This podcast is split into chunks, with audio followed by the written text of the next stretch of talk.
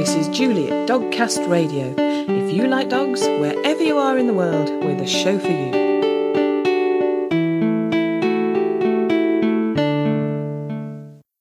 Hello, it's Julie from Dogcast Radio, welcoming you to Dogcast Radio episode 263, which is all about amazing dogs. You can find this and all our podcasts, as well as many other resources at dogcastradio.com. All dogs are amazing, but some are extra amazing. Later, we'll be hearing about one amazing dog who's half of an unusual duo who are going to be part of the UK team at the Paragility World Championships later this year. This is a papillon. I love it. It's a papillon. A Butterfly dog. Yes. Apparently a, a, a sort of dainty lap dog. Well, for a start, that's where the mold sort of broke with Arran. He just relishes any work. Whatever you want to do with him, he's always ready to go and do it. The best of luck to them. Their story in full coming up later. But first, you'll know, you'll certainly know if you're a long time listener of Dogcast Radio, that blind dogs and deaf dogs can still live a happy full life and be trained. But what about dogs who are deaf and blind? What's the situation there? I saw a Facebook post by Deb Bauer and it really brought me up short and gave me so much food for thought that I had to talk to Deb about her life with her dogs, many of whom are double merles and are deaf and blind. Merle is that beautiful mottled colouring, usually in a collie, but it can also affect Australian Shepherds, miniature American Shepherds, Shetland Sheepdogs, Dachshunds, Cardigan Welsh Corgis, Pyrenean Shepherds, Great Danes, and more. The danger comes when a Merle dog is mated to another Merle dog, creating a double Merle. Here's Deb to explain more about the Merle gene and how she lives with and loves her deaf-blind dogs. What sparked this for me was I saw your um, Facebook post and and just thought, wow, what a great attitude. I want to talk to you about this. And so I'm going to just read it for people. Um, it's about your, your puppy Delight, who I know is, is there with you now. Um, and you wrote, this sweet girl has been raised knowing that I will respond when she asks for something. While some people think this might result in her being a pest and becoming demanding, it actually has not. She's content and self-confident. She feels comfortable expressing her needs and I help her to learn appropriate ways to do that. She wanted a nap, but was having a hard time settling down, which can be common for adolescent puppies. She came and asked me to pick her up. She knew a cuddle would make her feel better. A bit of TTouch helped remind her that we don't mouth my hands when we're tired and helped her relax. She fell asleep on my shoulder, which made it hard to take a picture. There is a picture. It's, it's gorgeous. I held her for a bit and then uh, set her down in her bed where she snuggled in for a nap. Wow. I mean, there's so much in that, but I love that. What a great attitude. Oh, well, thank you. I, I think that I was led to make the post because there are so many people that would have judged that Yes. in some way and maybe told me that I should have ignored her or made her sit before I picked her up or, you know, something like that. Yeah, yeah, absolutely. And, and I love that because, you know, I, as an ordinary owner who, with no qualifications, no, no, um, you know, not very much knowledge behind me kind of thing, I have those instincts that I want to comfort my dog. I want to be there for them, pick them up, you know, give them that reassurance. And because I've seen posts exactly what you're talking about. The comments are going, don't do that. Don't comfort them. Don't pick them up. And I kind of go, oh, and I hesitate and I pull back. So it's lovely that, you know, you know what you're doing and, and you're saying, no, you can. It's fine. You can cover that And it doesn't, you're not making a rod for your own back kind of thing. It- it- it's wonderful. Yeah, thank you. I, I feel like I have a responsibility as a dog professional Yes. to help people kind of come back to some kind of actual relationship with their dogs. I think in dog training, things have sort of, it's like a pendulum. You know, it's, Yes. it started when I started training a long time ago. It was very much we are the boss and we tell the dog what to do and the dog does it and there's no questions asked. And, uh, you know, we heard a lot of this. If you pet them when they want to be pet, you know, they're going to get the upper paw, so to speak. And, Yes. you know, one day they're going to be ruling the world. And, and then sort of the pendulum swings to the other side and everything is very permissive and, you know, dogs can, can do whatever they want. And while that's very nice in our society, we can't let that happen really. Yeah. There need yeah. to be boundaries.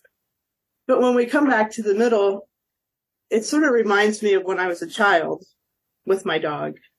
And there was just a connection and a communication and a relationship. And we just wanted to spend time together and have fun and yeah. you know, all of those, those wonderful things. And, um, and I think that we need to be remembering that. Why do we have a dog in our life? Yeah, absolutely. Absolutely. And I think you, you've used the word relationship quite a few times. And I, I really like that because we forget that at our peril that we have a relationship with our dogs. You know, they're not only an animate object that we brought into the house that we can turn on, do something with, turn off and sort of put away. They're, they're there all the time. We have a, a duty of care to them. We, we love them, hopefully, you know, and we want to make life as, as good as possible. And it is a relationship.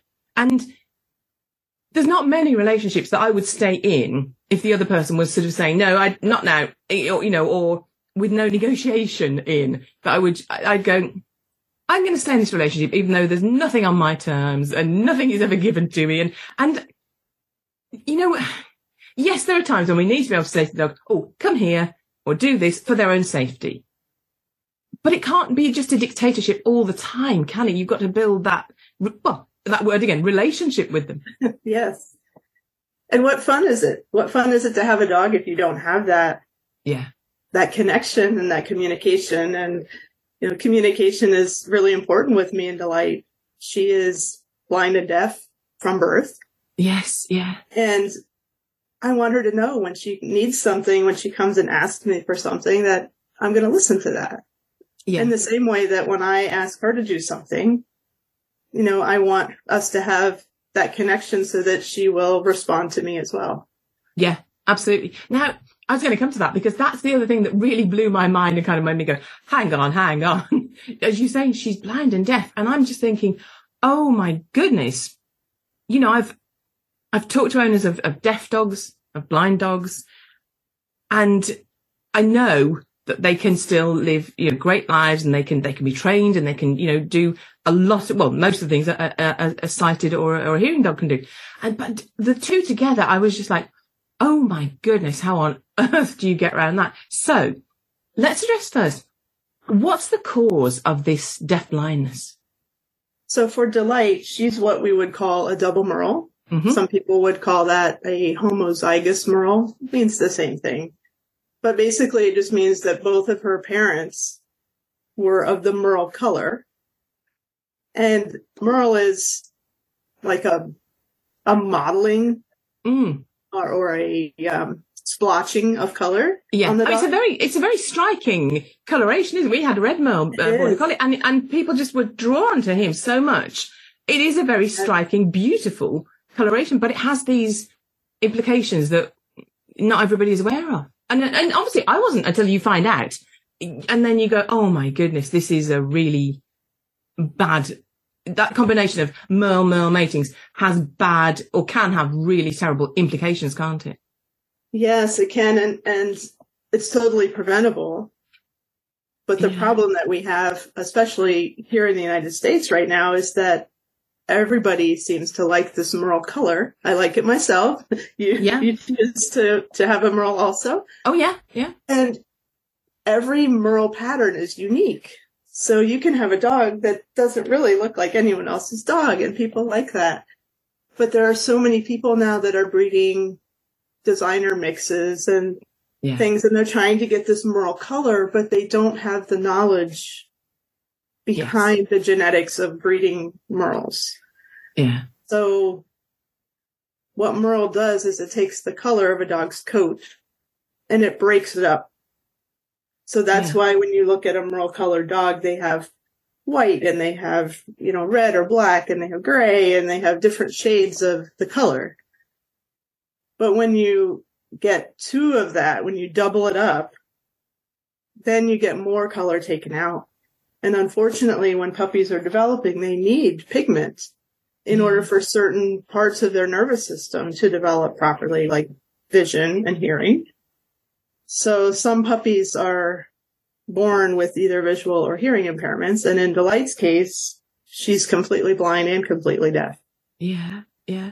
And yet, I mean, she she's lovely. You, you just shown her to me, and she's lovely. And we'll, we'll put a photo of her on. She's gorgeous, but she's she's you are helping her live her best life, aren't you? Yes, it, it really falls to me, just well, just like it does with any of our dogs, because we keep them in our homes and our yards and we limit their choices. Yeah. So we have to provide for that quality of life. And I have to provide a little bit more perhaps to delight than I do to my dogs that can see and hear because she doesn't get the stimulation from seeing things out the window or, you know, seeing the bird fly by outside when she's in the yard she doesn't get any of that. So I have to provide enrichment for her and, and safety, of course. I have to you know, provide extra management tools in place to, to keep her safe. Yeah. Yeah. So, I mean, one of the, the questions I saw on that post was sort of, can you teach a, a blind deaf dog their name? I mean, let's get down to the basics. Can you teach them a name? Well, you can, uh, but it may not be the same perspective as me teaching my dog that can hear his name. Yeah. So my dog that can hear, his name is Brinks. So if I repeat that often, he starts to learn, Hey, I'm Brinks, you know, and it helps to give him his identity. If you have a dog that's deaf, you can give them a name sign. Yeah. So you can give them a certain uh, sign that you give, a certain shape of your hand or movement of your hand. That's his name. And you can yeah repeat that to him a lot and he will learn his name. So the same thing with a dog that is blind and deaf, I can touch her in a certain way and that becomes her name. Yes. Yeah. Um, she has a name. She has the name Delight because as a human culture, I think a dog's name shapes how you relate to them and how other yeah. people relate to them. She's a rather small, white, fluffy puppy. So if I had named her, uh, oh, I don't know, Thor, right? People would treat her a little differently than this little white fluffy puppy named Delight. Yes. So yeah. it kind of shapes how we treat them and how we raise them. And, um, it doesn't really matter to her what I call her. No, no. But if I was calling her Thor when I gave that touch, I think you heard my voice change. Yes, yeah. Thor versus Delight. Mm. Um, so my energy changes and the way I touch her feels different to her. And yeah, I guess as well, it's a reminder to us, don't feel sorry for her. You know, she's cute. She's lovely, but you know, she's a delight. We don't need to sort of, oh, oh, it's kind of, it stops you that kind of emotion. You think, oh, bless her, instead of, oh, poor thing. It's like, oh, yeah, she is lovely. It's, uh, you know, it's a good, a good name. And it's all context, isn't it? When we, whatever word we use. I mean, you could teach your dog to sit by saying, you know, Mars bar or door or, you know, it's the context you give gives that word or sign or, as you say, hand movement or touch meaning, doesn't it? Yes, that's very true. Yeah. So it's, I guess it's, it's rewarding the behavior they offer uh, um, in association with that touch. Right. Right. So for, for delight, I have I don't have a very specific touch that just means delight, mm. but I have a touch that means, Hey, I'm, I'm talking to you. I'm relating to you. Um, this is your time, your turn to have the treat. You know, when my dogs line up to, to take turns with their treats, here, this is your turn. And so it's, it's a nice touch under the chin. If she's facing away from me, I might just gently place my hand on her side until she turns around and then I'll put my hand on her chin just to just to connect with her the same way I'd connect with my other dog when he's laying next to me and I say, Oh, you know, I love you, Brinks, or, you know, yeah. oh, and I mean, saying that, um, Delight isn't your first, um, double merle or deaf, deaf blind dog, is she? I mean, you, you have a lot of experience with uh, deaf blind dogs. Yeah, my my first introduction to double merles and to blind deaf dogs was many, many years ago. Um, and I was working at a kennel for the summer and there was a blind and deaf all white collie mm. there named Lady. And I just kind of thought I was young. Uh, I was, I was still a teenager and I sort of just thought, oh, this is just a, a fluke. You know, yeah. the poor dog, it was, it was born blind and deaf. They couldn't sell it. So it's growing up here, um, at the breeder's house. And she became my buddy. And for the summer, every time I had a break, I went and spent time with her and I taught her how to fetch a ball. Nobody told me you can't teach a blind dog to fetch a ball. I taught her to climb steps. I, I taught her just, just things that I wanted to do just to have fun with her and have that, that connection. Yeah. And at the end of the summer, I offered to buy her because I thought, you know, I love her. She loves me and the breeder would be thrilled that Yeah. she'd have a good home. And the breeder declined my request and told me that when the dog was old enough, she would have surgery done on her eyes Hmm. so that her eyes would look normal. Not that she'd be able to see, but that her eyes would look normal. Wow. And then she was going to use her for breeding. And not only, of course, was I crushed because Yeah. I wanted to take this dog home with me, but I, I started to realize that this wasn't a fluke. There was Yeah. something else going on here that would cause this breeder to think that she could, you know, use her for breeding and why wouldn't this be passed on to all her puppies? And so it started me sort of researching. And back then there was no internet. Mm, mm. And also this was happening really frequently, but most of the puppies were being killed at birth. Oh. So it was really hard to find anyone that would talk about it. Um, and find any information Yeah. about it. But slowly I started to, you know, put bits and pieces together and it, it just became a passion of mine to help educate people that this was totally preventable. You know, this isn't just a fluke in this case. There's, there's other reasons that dogs are blind or deaf, of course, Yeah. Yeah. but, But it- double merles are totally preventable. And unfortunately here 30 some years later, we still have the problem. Yeah. Yeah. And I mean, it, it affects, as you said, border collies. It, it affects, or it's, it's a, the Merle. It's called Dapple in Dachshunds, isn't it? And I think there's a, it can affect, so- um, French bulldogs. So it's, it's quite a widespread problem and it's in some really, really popular, eye-catching, popular on Instagram breeds, isn't it? Yes, and now it's in, it has shown up in breeds that were not traditionally Wow. Merle. Um, and there's a whole controversy on that and how the Merle appeared, but also all the popular doodles Mm. and other mixes because people want something that's flashy. Yeah. And there's nothing wrong with the Merle Mm. color pattern. Um, and it can be bred responsibly. Yeah. It can be bred in a way that does not mate two Merles together. And right now we're really fortunate because um, fairly recently there's been genetic testing that has come out that shows the length of the Merle allele. So that's what causes the variation in color Yeah. and different lengths of it cause different variations in color and tell you which dog it's safe to breed to and which one may cause this problem. Yeah.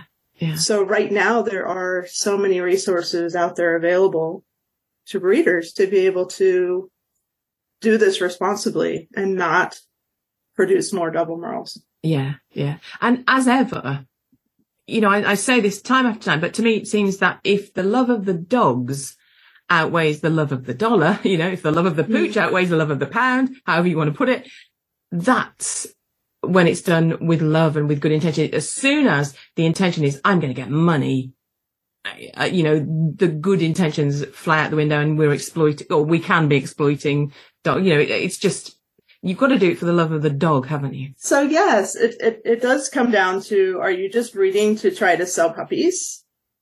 Or do you really care about promoting and improving your breed Yeah. and giving the dogs the best quality of life? I mean, Delight has a wonderful quality of life, but wouldn't it be even better if she could see and hear? Yeah, yeah. Bless her. Yeah. I do, I do love that dogs, whatever, you know, whether they can't see, they can't hear, they may have a, a leg missing, whatever it is, you know, nobody's told them, well, you should be a bit miserable about this. They just go, Hey, great. I'm here. I'm doing this. And they, you know, they're great inspiration for be in the moment. And this is the hand you've been dealt. Play it as the best you can, you know? Yeah, she definitely doesn't know any better.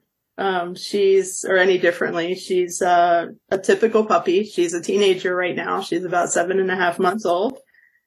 And we go through all the teenagery things, just like, you know, everyone else does with their puppies. And she loves to chase things. She can't see them, but she knows she can sense they're there. She can smell them. Um, and she likes to chase things and chew and jump and, and run and bark. yeah, yeah. So how do you safely let her have that, you know, burn that energy off? I have set up my house and my yard to be fairly safe. Yeah. There, there are some things that I have to be careful about. Um, if I'm letting her run in an area where there are trees or bushes, I have to be careful that she's not running headfirst into them. So Yeah. that might mean that I put her on a harness with a long line so that I can sort of contain her a little bit and steer her away from things because she does, she's young and she does Yeah, still like yeah. to run full out. so Yeah. if she ran into a tree, it would probably knock her out. yes, bless her. So I, Oh. I need to be careful that way. But you know, she has a fenced area that she can can run around in. Uh, I do have other dogs. She plays with my other dogs. Uh, the steps are kept kind of blocked off unless I'm helping her on them because she's so tiny that she has to kind of jump on my jump up and down the stairs. So there's things that I put in place to allow her to have as normal and natural of a life as as possible. I let her Mhm. make choices whenever I can, whenever it's safe for her to make choices. Well, Yeah, yeah, excellent. And so tell me about training as well, because I mean, you know, for a lot of us, training is a bit of a challenge anyway. but so how, how different, I mean, how different is it from a sighted hearing dog or, you know, what rewards you use? How, how do you go about training her? it is different, but it's also the same in a lot of ways. So dogs learn through reward. They learn through consistency. Those are things that I can still provide to her. Um, she likes food a lot. Good, she good. likes toys. She likes uh, a little game of like chase, chase my hand or chase a toy. She's not too keen on petting when we're in a training situation, and and many dogs aren't. Yeah, yeah. Um, Many border collies are, aren't they? They're like, I mean, work mode now. This is great. Yes. Sometimes like, not right now. I'm working. exactly. So I respect that. You know, Mm, yeah. um, my communication with her is through touch. Yeah. For for the most part. So, as you would give your dog a cue verbally or with a hand signal, I'm just going to give that as a touch cue. So I touch her in different places of her body and in different ways to mean different things. And sometimes those are things like, Hey, we're getting in the car now. We're going outside. It's time to eat. I call those information cues. I'm just giving her information about what's going on in her day because she can't see that I'm picking up my keys to go in the car. Right. Yeah. So this kind of just gives her, helps her feel included and gives her something to look forward to. But I also have cues that are asking her to do something. Mm, Sit, come to me, shake hands, you know, all of the fun things that we like to teach our dogs. And I also think that I just communicate with her through my intention and my my touch in general. So even if I'm not asking her to do something or telling her something, the way I touch her and the way I'm thinking when I touch her, I think portrays something differently. Just like Yeah. if you were to touch, you know, someone's shoulder, if you wanted to touch their shoulder in a, hey, I'm here for you kind of way, it would feel very different than if you were touching their shoulder like, hey, this is urgent. I need to interrupt you Yeah. now. Yeah. So Yeah. I do think that they can tell the difference. Oh, definitely, definitely. I'm just thinking when when um, when I had my Labrador buddy, um, he had um some mast cell tumors and some things. So if I was just just fussing him casually and I'd be stroking and I'd feel something and I'd be, he'd be perfectly happy and I'd be like, oh, oh, what's that? The minute I switched to, oh, oh, and I'm like alert and I'm parting out and look, he'd be like, get off what you do. Yeah, he would pick up straight away on the fact Yeah. that even if I, if, you know, gradually I'd go, I just, I'll still do it with just the one hand. And he would still know, Mm-mm, you're not just fussing me anymore. You've changed now. I don't know how he did it. One thing about my blind and deaf dogs is they've taught me so much about dogs and their perceptions and what they notice. My blind and deaf dog, who is, let's say, downstairs in the basement level in his puppy pen, and I pull in the driveway, he knows that I'm home. Yeah. He can't hear my car. I haven't even come into the house. So the, the air currents and the smell, nothing.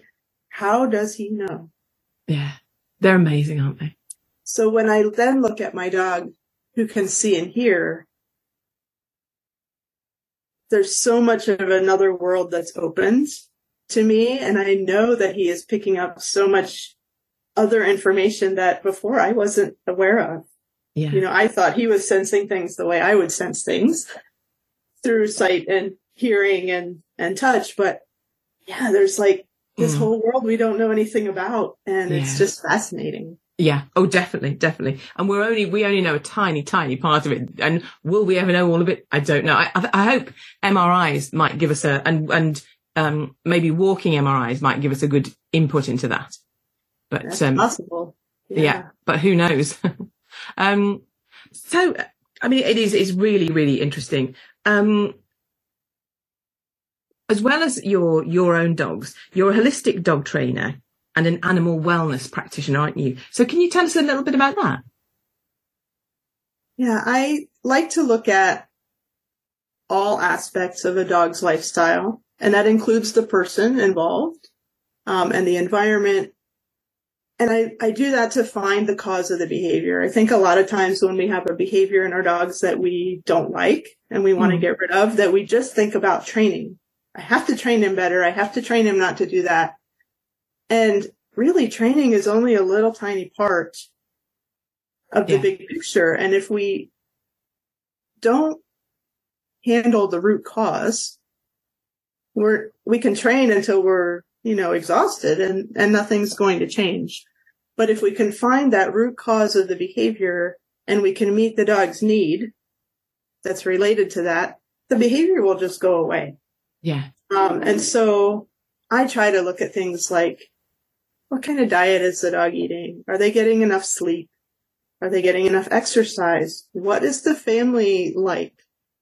What are the other animals in the home like? Do they kind of bully each other? Is it harmonious? What about the people? How stressed are they when they come home from work?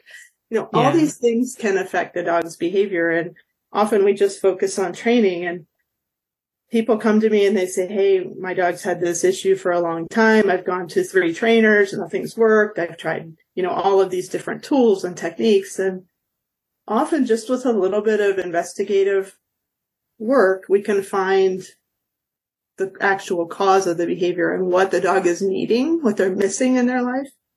Yeah. So that's, that's how I take an approach to, to training and behavior.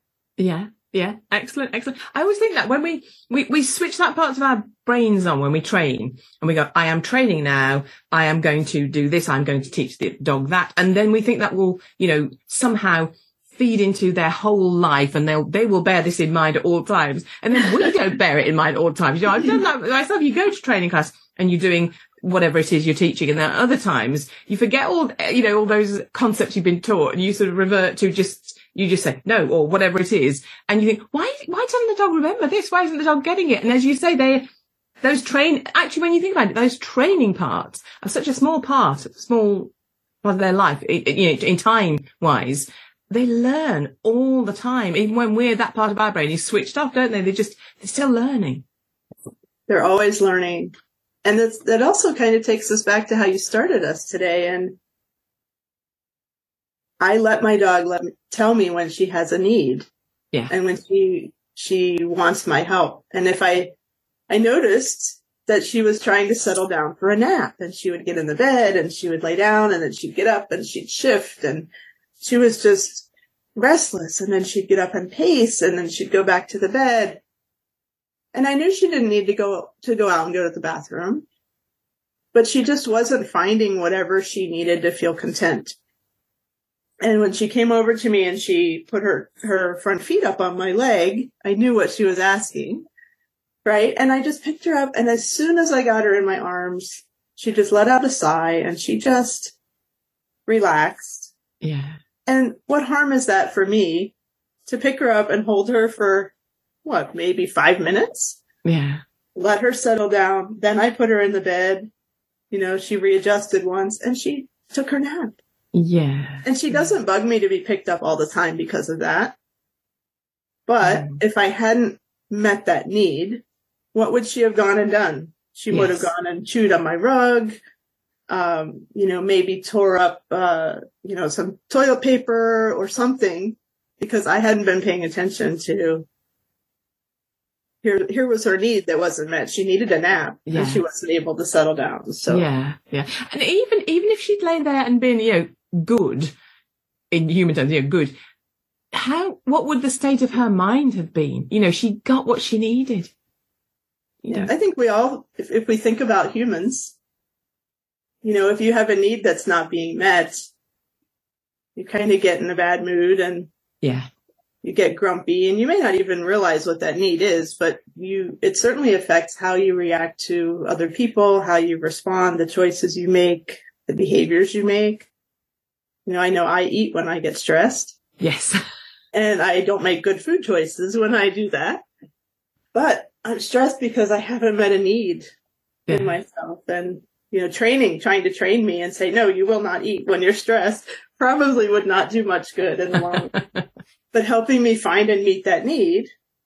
So I'm not stressed and I don't feel the need to, to eat, you know, to fill that. yeah, So I think a lot of what we, what we know about ourselves, we can use with our dogs. yeah. Absolutely, absolutely. And and it's such a kind way of looking at their life and taking their you know needs and um emotions and you know into account I, I think it's really really great i've got one eye on the time so i'm just going to ask you um where can people find out more about you online So I have a number of resources. I have some books published, um, but all of those are linked to my website. So if people just go to yourinnerdog.com, they can find links to my resources about blind and deaf dogs, links to my blog, and also information about my holistic um, approach to dog behavior. Yeah, excellent. And I recommend they do. It's been a, it's been a delight. How appropriate. Delight to talk to you.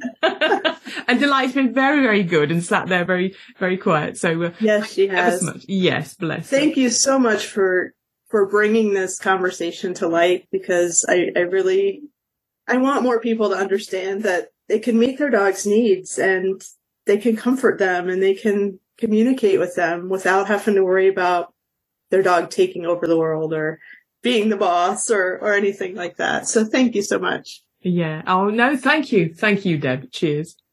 Deb is certainly helping her dogs live their best life. But wouldn't it be better if we, we as a species, didn't create dogs who are put at such a disadvantage? Thank goodness for people like Deb who follow their heart and give these dogs the support they need. We have the links you need to find out more about Deb and her gorgeous dogs on the Dogcast Radio site, dogcastradio.com. You're listening to Dogcast Radio on www.dogcastradio.com. We have a treat now because I'm going to talk to Susannah Chalmers, who is part of the UK Paragility team. She and her Papillon, yes, Papillon, will be heading to the Netherlands to compete with other national teams in the Paragility World Championships later this year. I love this story because there are so many positive aspects to it. So without further ado, here's Susannah. Hi, Susannah. How are you? Hi, Julie. I'm fine, thank you. Good, good. And how's Arran? Yeah, Arran's very good. Yeah, he's been quite well behaved today, which is amazing because apart from being brilliant, he's also incredibly naughty. I like a naughty dog though. I like so a dog do I. So do I. Yes. Yes. It's who wants easy and, and boring, you know, I like a dog that you know you've got kind of thing. yes, you, you certainly know you've got Arran. He makes Yes. his presence very, very clearly known. now, is it still the case? Because the last time I interviewed you, you couldn't wear a hairband in your hair if if Arran was Still around. Still the case. Still the case. it drives me insane because it doesn't matter where I am. I thought at one time it was just something that he did on an evening, you know, as for a bit of fun. Yeah. But literally, if I'm at a show and he manages to get onto the seat next to me, he'll jump up my back and pull it out. oh, I love him. I love him. I can't wait to meet him. I love the sound of him. but you see, I think sometimes it's that naughtiness that is the spark of something really special. And I've seen it in children. Definitely. And it's, I, I think it's true with dogs that that, Definitely. that sort of, um, that energy or creativity or whatever it is that makes them veer away from what we sometimes want them to do gives them that, that spark. And Arran's certainly got that. I mean, t- he's, he is brilliant at agility, isn't he? He's phenomenal. I mean, he's, to be honest, he's, he's phenomenal at whatever he does. Um, showing, yeah, he was great until he found it incru- so boring that it just didn't light his fire anymore. Um, he's acted, of course. He's been, we're waiting for this, this series for the BBC to be launched, which should be sort of any time soon. Um, he's done, he's done so many, so many different things. Obviously trick training. He's done some parkour. He's done agility, obedience. He's done all his good citizen. And he's quite incredible because you show him something and think, well, I'll, that, that'll be my training plan for the week. And literally within half an hour, I'm thinking, well, that's that box ticked. I have to move on to something else. he picks up things very, very quickly. Yeah, yeah. Now, obviously, with all these achievements and this cleverness, we're talking about a sort of a border collie that's three or four years old, surely, aren't we? No, this is a papillon. I love it. It's a a papillon. butterfly dog. Yes. Apparently a, a, a sort of dainty lap dog. Well, for a start, that's where the mold sort of broke with Arran, um, because he grew to enormous proportions. Um, he's well over height for his breed. Yeah. He's well over weight for his breed. Um, Me too. and uh, for, for agility, he's just scraped into the sort of the small um, height measurement, Yeah. um, which is I don't know of any of the papillons that are the size of Arran. He's he's a monster, um, which gives him a huge advantage yes. because with his weight ratio, he can tip the seesaw far easier than a very very light dog. He's very worky. I, I've never had a border collie, but he's made me want a border collie because he he's he's just like a he just relishes any work. Whatever you want to do with him, he's always ready to go and do it. Yeah. Yeah. Um, It- I think he's a bit like Bruce Lee. I, I don't think he sleeps at night. I don't. I, I really don't know when he has time to do that because he's always on the go. Yeah, yeah. It's it's funny you say that. We have a German Spitz Klein mischief who's Yeah. She has Papillon in. No, she has um Pomeranian in her. Yeah, that's right. yeah. But she is far closer to the border collie we had than she is to the Labrador or the Bichon Frise because she's like, what should we do now? What should we do now? I mean, she Yeah. loves people. She's very friendly, but she does have that working Yeah, nature wo- and that intelligence. Yes. Yeah, definitely, definitely. Yeah, yeah. He's the same. I mean, he, even has quite collie characteristics, you know, whereby he'll sort of crouch down on his front legs and Mm. sort of be poised, ready to to do something. Um, of course, we haven't got any sheep here, so I'm not trying not to see if he's got any talent in that department. But yes, I love that intelligence level. I must admit that for me is is is the greatest thing with any dog. You know, I mean, they're all lovely in their own ways, but the intelligence that you can train a dog to understand left and right, to stop, start. Um, he'll do lots of things it, on on one command. You know, on, on Yeah. one verbal command. He's very, very, very bright. Even my trainer, who who at the moment is is training five dogs, runs five dogs at the top level on Team GB, said he's incredibly intelligent. Yeah. So it's not just my imagination; he really is. You Yeah. know? Amazing. Um. Now, saying that, that he's intelligent and, and he, he's doing well and you're doing well as a team, you've just been selected to join the UK team to compete in the Paragility World Championships, haven't you? That's right. Yes. That's amazing. Congratulations. We're over the moon. Yes, we're absolutely Wow. over the moon. I mean, it, it was quite funny because he just started his agility career last August. Yeah. Um, and I was offered a place on the team with Marsha, with my other dog. yes. Who is two a pug? ago. Who's a pug? Who's isn't a she? pug? Yes. So another, yeah, another not really sort of specific agility breed. Um, And had it not been for COVID and what have you, we would have gone. But then two years sort of fast forward, she's a lot older, obviously not as fit as she was, and she is a pug, which means they're not traditionally uh, built for agility. So I, I said no. And the question was, was raised at the time.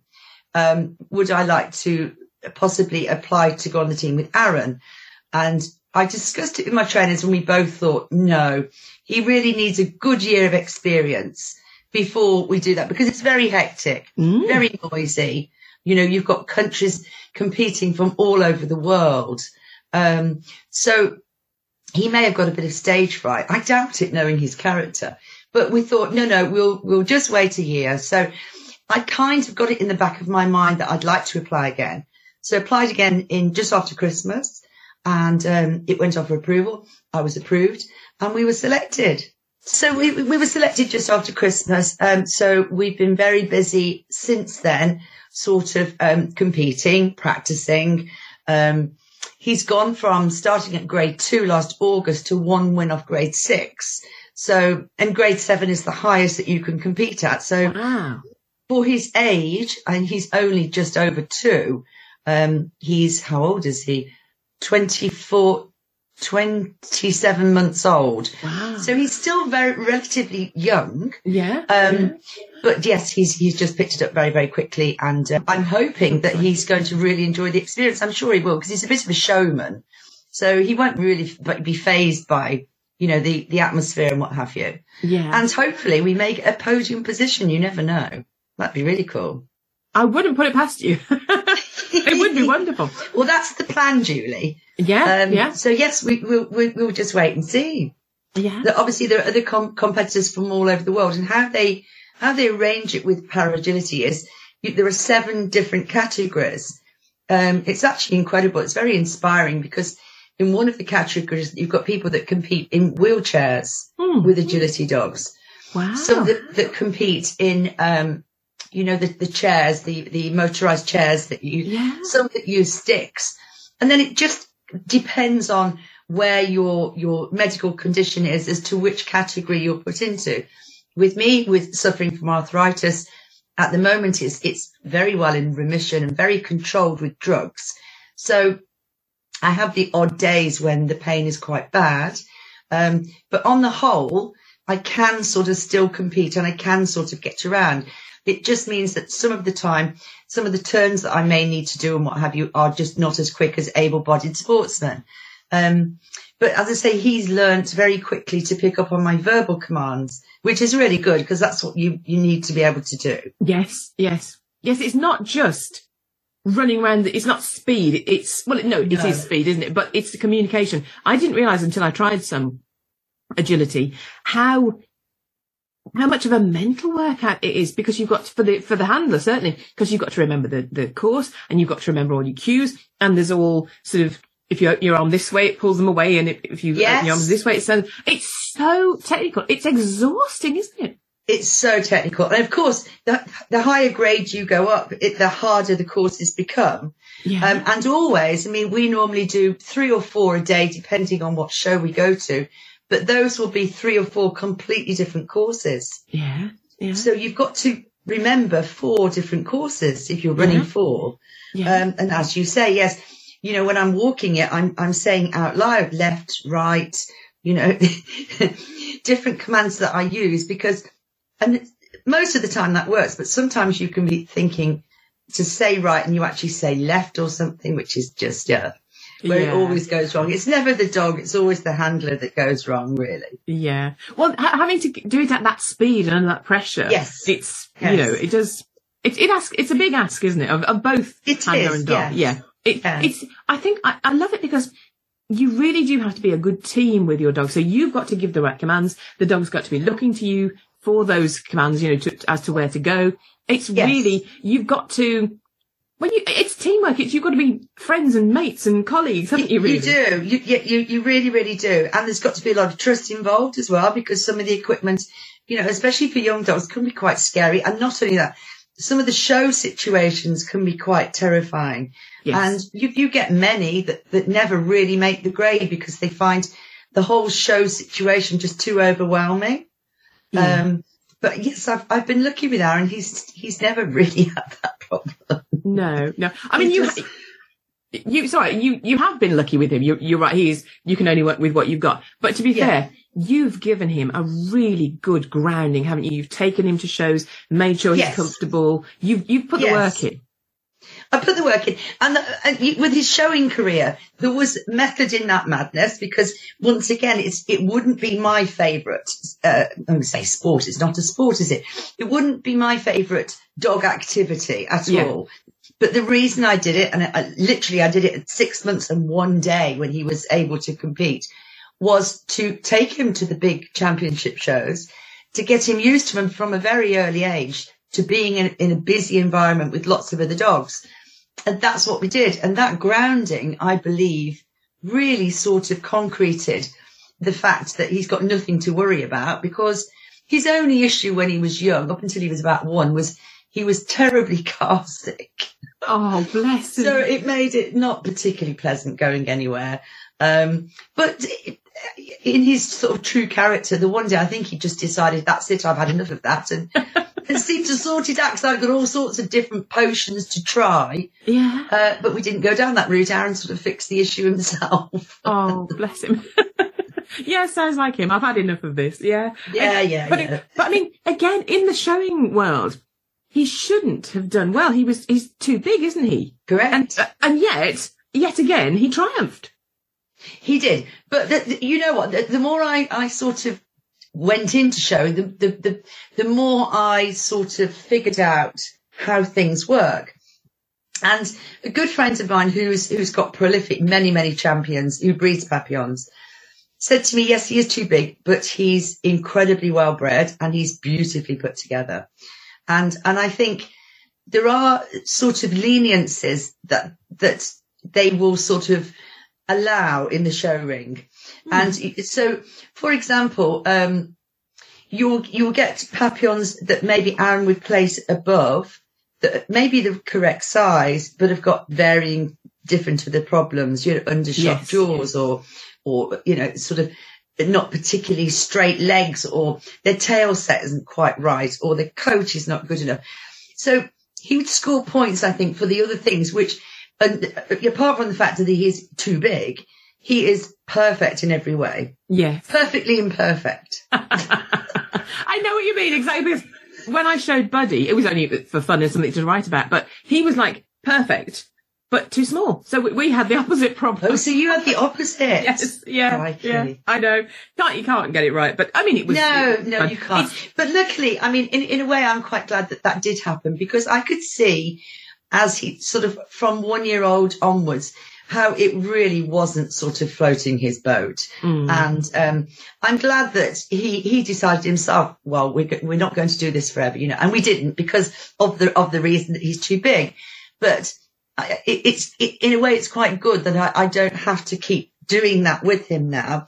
We Yeah. did Crufts for the this year, just gone, and um, he was placed, and that was it. That's all I wanted to achieve with him. yeah. So. So we're, do- we're done with that now. Yeah. You know, there'll be no more showing at Crufts now. I might go shopping next year for a change because I've never done that yet. oh, oh, you must. Yeah. if you- You've never done that yet. Yeah.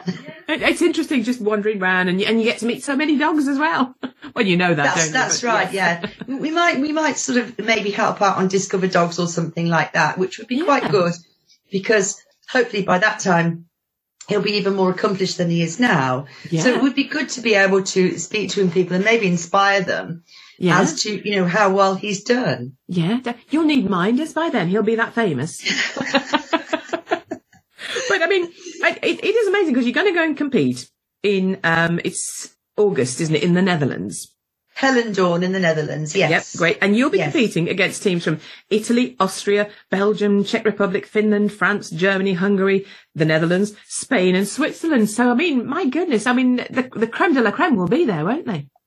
Oh, apparently it, it's it's an unmissable uh, sort of experience. It's an incredible experience. Um, I mean, it's ran a bit like the Olympics. You you we we leave here on the Tuesday, and uh, we arrive there Tuesday late Tuesday afternoon. It's not that far, which is good. Wednesday is vet day and practice day. Thursday is they have an opening ceremonies day. So it's, it's just like the Olympics. You know, all the teams are paraded, all the dogs, gifts are, are exchanged between countries and things. And then the competition is Friday, Saturday and Sunday. So the, the UK team have booked, um, the hotel that's, that's very close to the venue. I think it's only a few meters away. Um, but we've already filled the 28 rooms that we booked there. And I think now they're looking at booking some other form of accommodation because ours will be the largest UK team that's ever been. Wow. It'll be the largest one. So that's incredible. You know, that so many people have been inspired by people competing in it. And, and now we, we've got, we're going to be a force to be reckoned with. Normally it's the Italians, I think, have the, the largest contingent. Mm. But this year, the UK, yeah, have got a, a- an amazing team. Yeah. So Brilliant. Excellent. Super. it'll be In- great fun. Yeah. In the year of the coronation, yeah, go and do it for king and country. Yes, that, that's really good. Arran's got his little Union Jack coat and his Oh. little Union Jack collar. Uh, so yes, and I'm waiting for the, the UK kit and what have you to come. So we'll be all kitted out, which will be great. Yeah, excellent, excellent. Now, to get there, you're self-funding, aren't you? Yes, like, like a lot of the events, I think that that's th- that's the way it is these days. Um, it's yeah, it's not cheap. Um, it's not cheap to get there. It's not cheap to actually be able to get there. You know, with the cost of accommodation, transport, um, and I mean the health certificate that you that at one time you could have a pet passport, Hmm. but now it's a health certificate for every time you go overseas. Wow.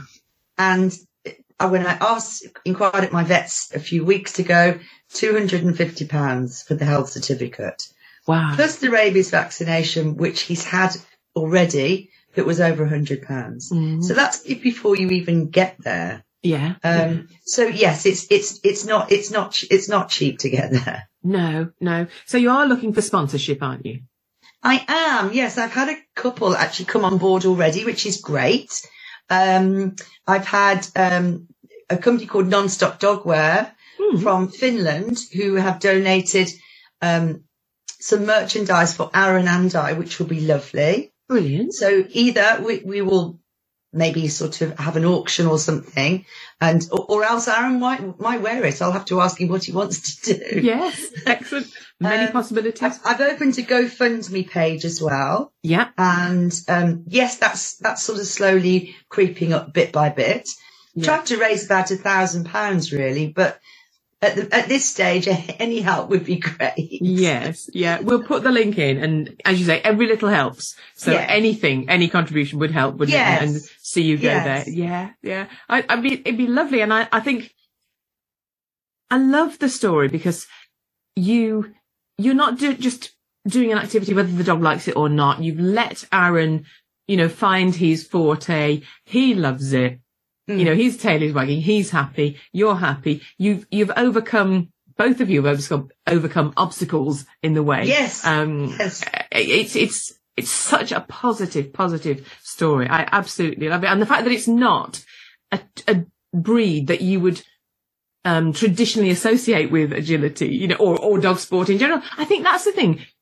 Another thing that I mean, we we've had a Bichon Frise, and we This is the second one, Julie, that I've had that you don't really associate. Exactly. Uh, But I love it. I love it because I was going to say, we've had a Bichon Frise who, a fluffy little dog, you know, up Yeah. and, and they're boofed up in the show world. And, and now we've got, um, Mischief who's a, a German Spitz Klein. And often these are dogs that, you know, it drives me mad when, when I hate articles that say, here are the top 10 dogs to get if you don't want to take them for a walk or if you don't want to exercise them. And go, Yeah. no, yeah. no, no. All dogs are dogs. They Yeah, all yeah. need, they have those And I needs. don't think that you can you can just put them in in a category box like that as well. No, no. There are the exceptions to the rule. yes. You know, for example, me with my pugs. But if I listened to before I started working Marsha, most people, well, they they're happy to sit on your lap or no, not really. Marsha likes being a real dog. yes. You know, she yeah. likes to go, she likes to work, she likes to go on walks. Um, she likes to learn. She's, she's also incredibly clever. Yes. And- yeah. Don't think that you can sort of categorize one breed and say, well, that's the only thing that dog can do. Yes. Not true. No. But I also believe, as you said, that you have to, you have to nurture and see where they excel and what they want to do. Yes. I would never make any of mine do anything they didn't want to do, you know? Yeah, yeah, Um, absolutely, absolutely. And I think as well, I mean, you're, you've been brilliant and you, you're inspirational in, in competing and showing people, you know, raising the, the awareness and raising the pro, raising the profile of breeds and dogs and, and sports. And I think that's brilliant. But if people don't compete, you know, I, I'm never going to compete at, at a, a level like that. But if you, I always thought, I always, and we all must find our own path. But I, for me, I always thought competing gives me one chance to fail. That was my mm. experience. You're winning, but training, Yeah, but I, but I get that. you know, I mean, I- training I- gives you many chances to, to, to win, to get there, to get it right. And, and it's that, it's for me, it's all about what you've got, that relationship with your dog. Yeah. I think, you know, I, I mean, historically, I, I, I've got a horsey background and I trained and rode for years and what have you. So I've always had that kind of thing whereby I'm, I'm not a happy, I was never a happy hacker. You know, I don't like just particularly poddling around. Yeah. I am very goal driven, I think, in anything that I've done. Mm. So I do like to try and, and have a goal of what I'm aiming for. Um, but as I say, with the dogs, it's been, it's been very much whether they wanted to do that or not. Yes. Um, and I think you have to just, you have to just wait and see. You know, I was talking to a friend of mine yesterday who's got, in fact, a similar dog to Mischief. She's got a Japanese Spitz, yeah. Yeah. which is white and fluffy and she's beautiful. Anyway, so she's had, she's about one now, uh, wanted to do agility with her, but just found out that she's got luxating patella. So Uh, that probably is not a good idea. And she's absolutely gutted. And I said to her, you know what? There's lots of other things you can do. yes. There's yes. lots of other things. There's hoopers, which is low impact. There's scent work. Arran would absolutely love to do scent work. I mean, Yeah. he's incredibly good at sniffing out things. We're going to have um, something starting. I think it's, I think it's quite a new thing, but I do think it started. I believe you heard of it called Barn Hunt No. No. in the UK.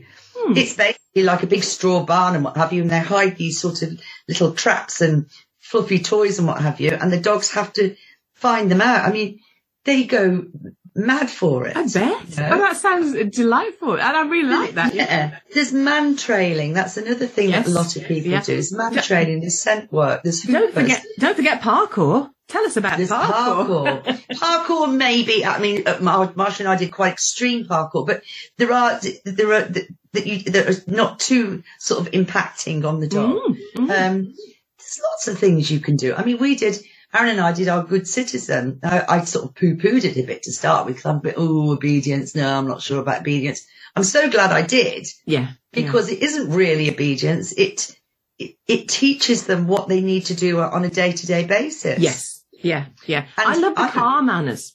I love the car manners. Amazing. How Yeah. many dogs? No one trains that. No, no. How many dogs get into trouble because you open the boot, bang, they're gone. You know, Yeah. it's it's And no one trains that. Even if you go to a dog trainer, uh, as part of your obedience or your puppy training, I've not seen one that said, let's see how you get your dog in and out of the car. It's the Yeah. brilliant, it's, it, it's such a good part of it, that is. Yeah, yeah. I love that. Um, As you say, it's everyday skills.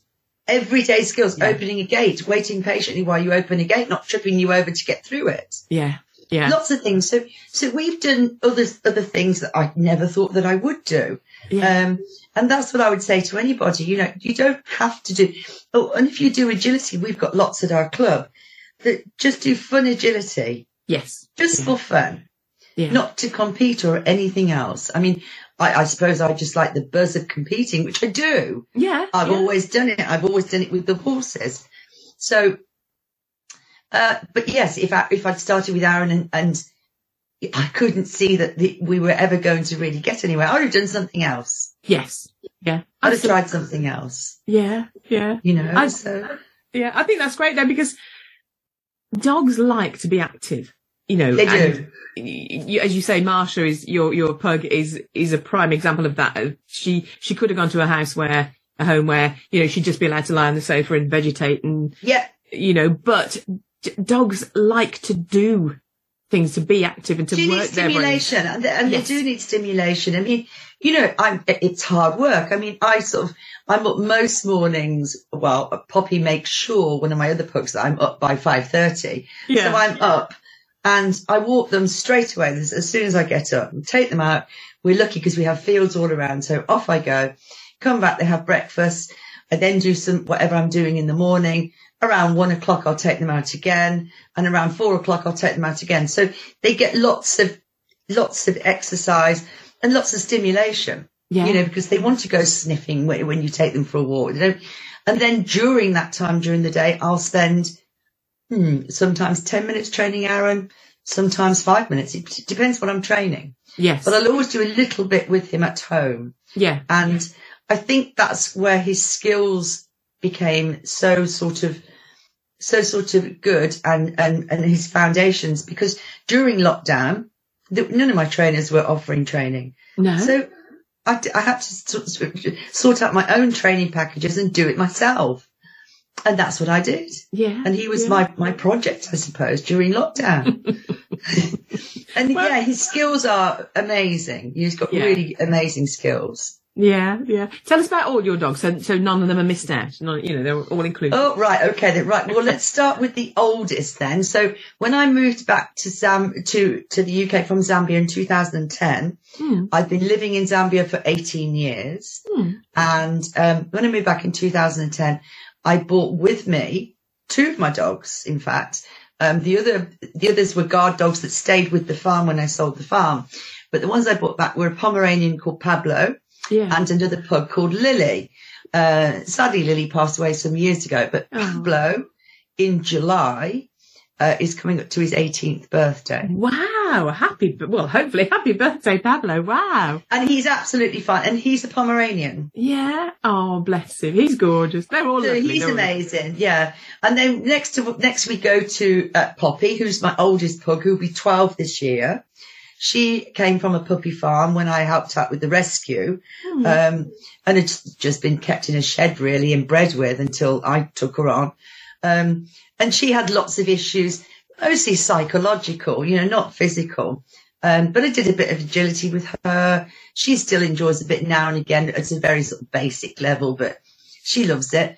And then there's Isaac, and Isaac is will be ten this year. Hmm. He's another pug.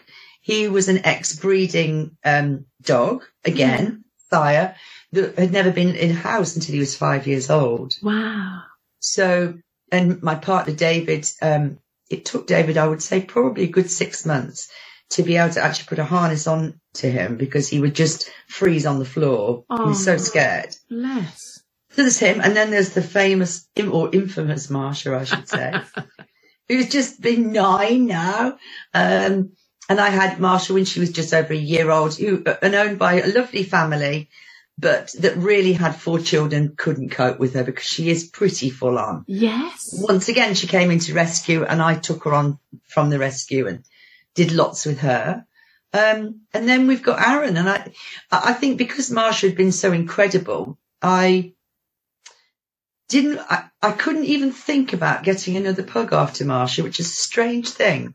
I know what you mean. I know. Do you, did you feel a bit like that after Buddy? Yeah, I could. I certainly couldn't have another black Labrador. No, I could. I'd have to have a different colour. But yes, Yeah. that was that was them. And that was, yeah, and that was Yeah. her time. And so I thought, I looked around and I spoke to my trainer and like, what dogs to go for. And, um, so I thought, oh, let me have a look. She's a little papillon, it's like a little collie really. So I thought, oh, okay. And I read up a lot about them. I went to some breed shows and I had a look at them and liked them, but felt that they were slightly a bit too dainty and a bit fragile for what I wanted. And then Arran came along, who wasn't any of those. So, Oh, but he came to me when he was five months old because the breeder, um, he was bred in Scotland and then went down to a friend of mine who's also a breeder who was going to have him as their next stud dog to Mm. bring in a new line, but, and show, but he grew too big. yeah, So, and I knew him. I knew Yeah. him you loved for- him, didn't you, from the start? from the start. I knew, I just knew he was so funny. Uh, even now, there isn't a day goes by when I- don't laugh at him. He's hilarious. He's an absolute clown. And, um, yes. So from, from the get go, I was, like, oh, Arran's the one I want. No, you can't have Arran. And then the one day, so she rang me and said, if you can come over and we'll measure him, um, I might have something up my sleeve. So went and measured him, told her and she went, would you like him? Oh, yes, of course. and the rest is history. and the rest is history. But once Oh. again, with Arran, I, I've been looking probably for the last six months now to, to, to get another papillon. Hmm. And I've seen several and, um, I even had one here for two days. And once again, mm-mm. They don't, I don't think they compare to him in any way. Mm. I think he is quite a one-off, to be honest Yeah. Wow. not only in his appearance, in his characteristics, in his personality, he's quite different. And um, so I've been a bit like, mm, no. So I'm not going down that route now. No. And maybe Arran is still entire. So maybe in, in a couple of years' time, if I found a suitable wife for him, I could possibly have a litter and, and maybe have a puppy from the litter from Arran because I mean, with Arran's line, he was the very last of his of his father. There are no more, so his line would stop with him. Oh wow. Um, yeah. So yeah, it might be quite nice to for him to have a son Son of Arran. sometime in the future. Oh yes, yeah. Well, who who knows what he's going to go on to do then? He found a dynasty. Who knows? Yes, I mean at the moment, I mean thankfully, I haven't neutered him because Arran prefers to eat a carrot or play with his toy than be interested in any of the dogs. yeah. He's totally not interested. Oh, bless him. Yeah. We are definitely Team Arran here at Dogcast Radio, and we wish Susannah and Arran and all of the UK team the best of luck. All the links you need, including the GoFundMe page to help support Susannah and Arran's dreams, are on the Dogcast Radio website, dogcastradio.com. That's it for this time. Until next time, look after yourselves and your dogs. Thanks for listening to Dogcast Radio, available from www.dogcastradio.com. That's D-O-G-C-A-S-T radio.com. If you'd like to get in touch with us, and wherever you are in the world, we'd love to hear from you. You can do so in a variety of ways. You can contact us on Skype with the ident Dogcast Radio. That's all one word, Dogcast Radio. By email, you can contact me on julie at dogcastradio.com. When contacting us by email, if you have the facilities, please record your questions or comments and send them to us as an audio file. That way we can include them directly in our programme. We can accept most formats, for example WAV, MP3. All these methods of contacting us can be found on our website, which is www.dogcastradio.com. And as ever, the final word goes to Jenny. It's not Jenny, it's me, Julie again. I have a few jokes about unemployed dogs, but none of them work.